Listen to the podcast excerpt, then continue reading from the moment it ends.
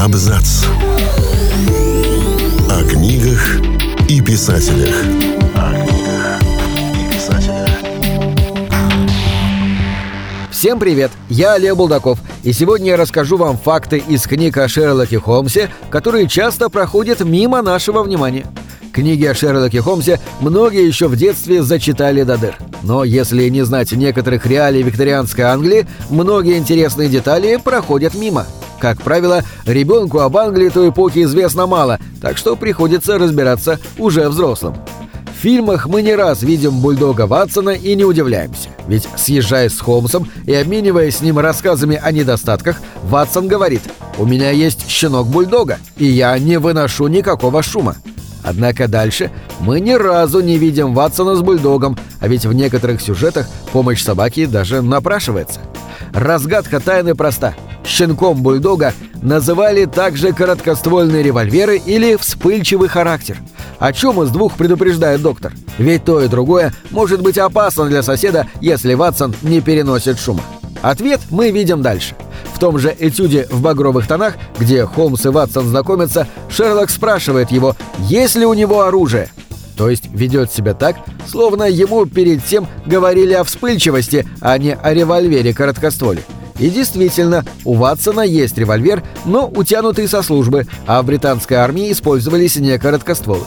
Впрочем, выражение в наше время не самое популярное – Неудивительно, что англоязычные создатели фильма с Ватсоном Лоу решили, что бульдог у него настоящий. А вот сам характер Ватсону сделали мало что не ангельским. А ведь в книгах доктор действительно часто раздражается на своего товарища, демонстрируя свою вспыльчивость и отходчивость.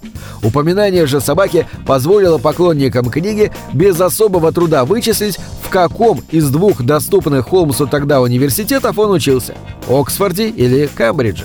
В одном из мимолетных воспоминаний его кусает пес товарища по университету, а собак тогда разрешали держать только студентам Кембриджа.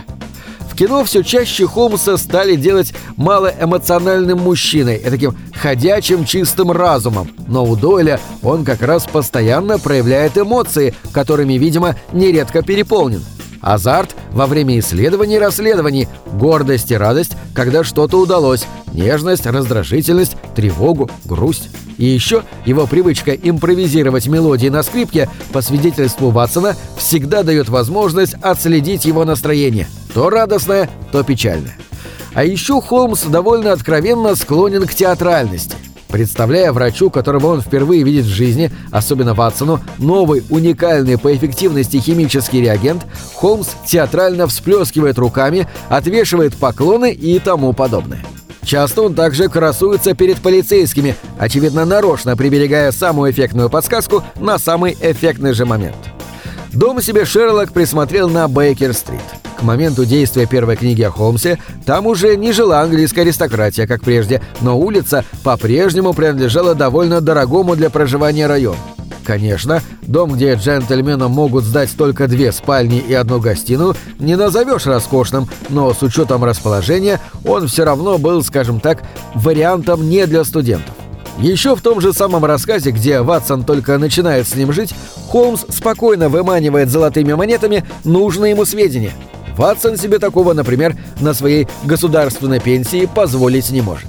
Другими словами, Холмс искал товарища по квартире вовсе не из-за дороговизны подходящего ему жилья. Он мог снять или комнату в районе подешевле, или, судя по легкости, с которой он расстается с деньгами, в одно лицо. Экономическая сторона была только предлогом. Можно только предполагать, зачем сыщику понадобился сосед. Впутывать его в случае, когда нужна дополнительная пара глаз – поражать воображение, ведь Холмс, как мы помним, склонен к театральности. Или он не такой уж сухарь-одиночка, и ему на самом деле надо время от времени с кем-то болтать. Кстати, в университете у Холмса тоже был только один друг. Тот самый, чей терьер попытался искусать молодого Шерлока по дороге в церковь.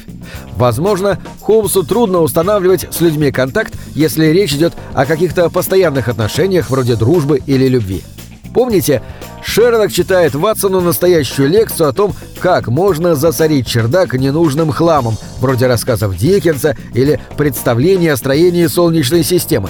Но это, похоже, снова его характерное позерство.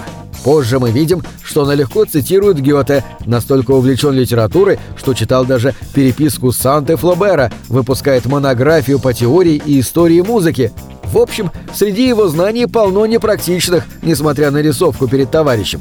Кстати, читает Холмс не только классику. Показателен диалог Шерлока и Джеймса.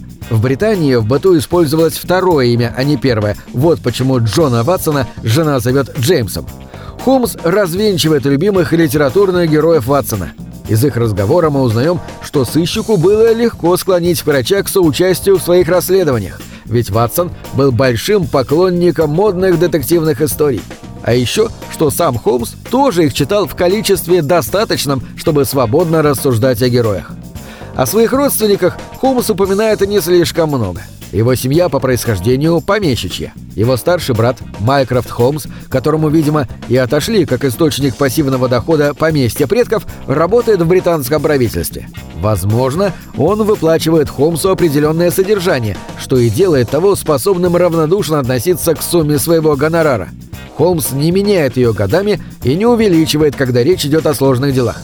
Впрочем, с простыми он и не связывается – Известно также из утверждений самого Холмса, что его бабушка была француженкой, сестрой живописца Ораса Верне. Позже, когда Ватсон продает докторскую практику в Кенсингтоне, ее покупает как раз кузен Холмса, молодой врач Вернер. Возможно, Холмс этому поспособствовал. Холмса принято считать женоненавистником. И снова из одного монолога, в котором он признается, что женщин не понимает, и они его раздражают. Но, как уже установлено, Холмс – позер. На деле он очень тепло относится к женщинам. Искренне волнуется за своих клиенток, например. И явно, явно больше, чем за клиентов. Но до его сердца смогла достучаться только одна женщина – Ирен Адлер.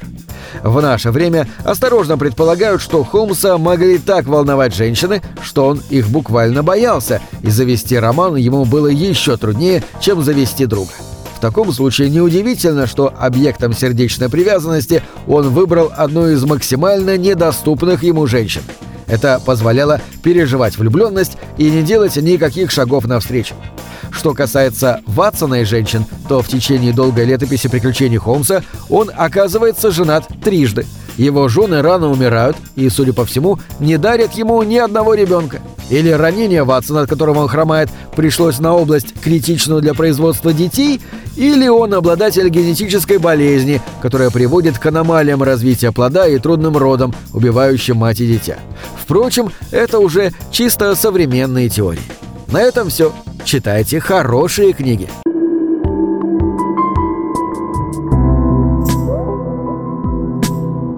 Книги — это двери, что выводят тебя из четырех стен.